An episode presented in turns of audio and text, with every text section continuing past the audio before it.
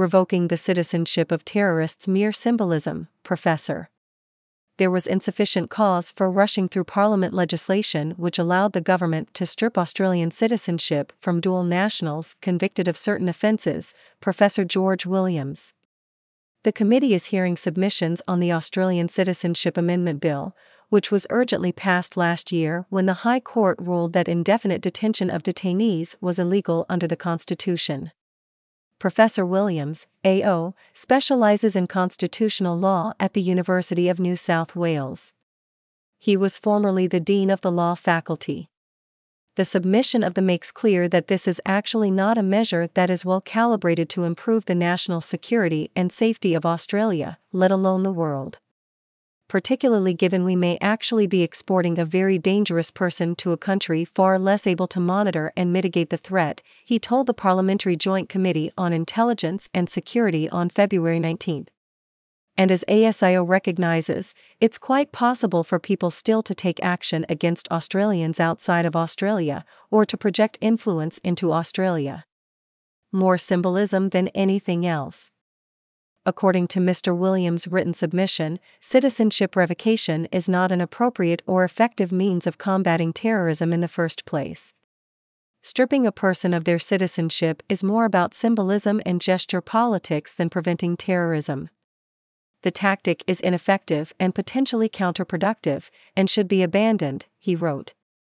There is a good reason why very few countries revoke the citizenship of terrorists. They have recognized that canceling citizenship does not deter terrorism, nor does it make the world safer. Multiple drafting issues. The professor told the inquiry there were several drafting issues with the rushed laws he questioned why some offenses could trigger citizenship revocation, such as advocating mutiny, which is a speech based offense of a much lower magnitude in terms of possible imprisonment than other offenses. Why is it appropriate to permit the revocation of citizenship of a child as young as 14? he said.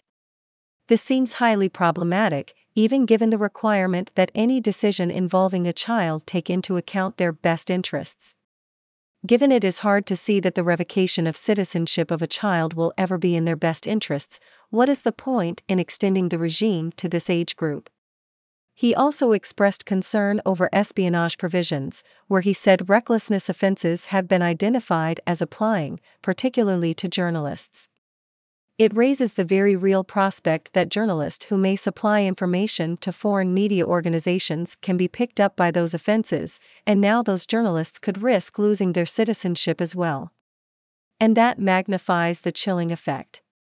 Its problem with hoovering up a wide range of provisions, rather than specifically focusing in on the most serious issues.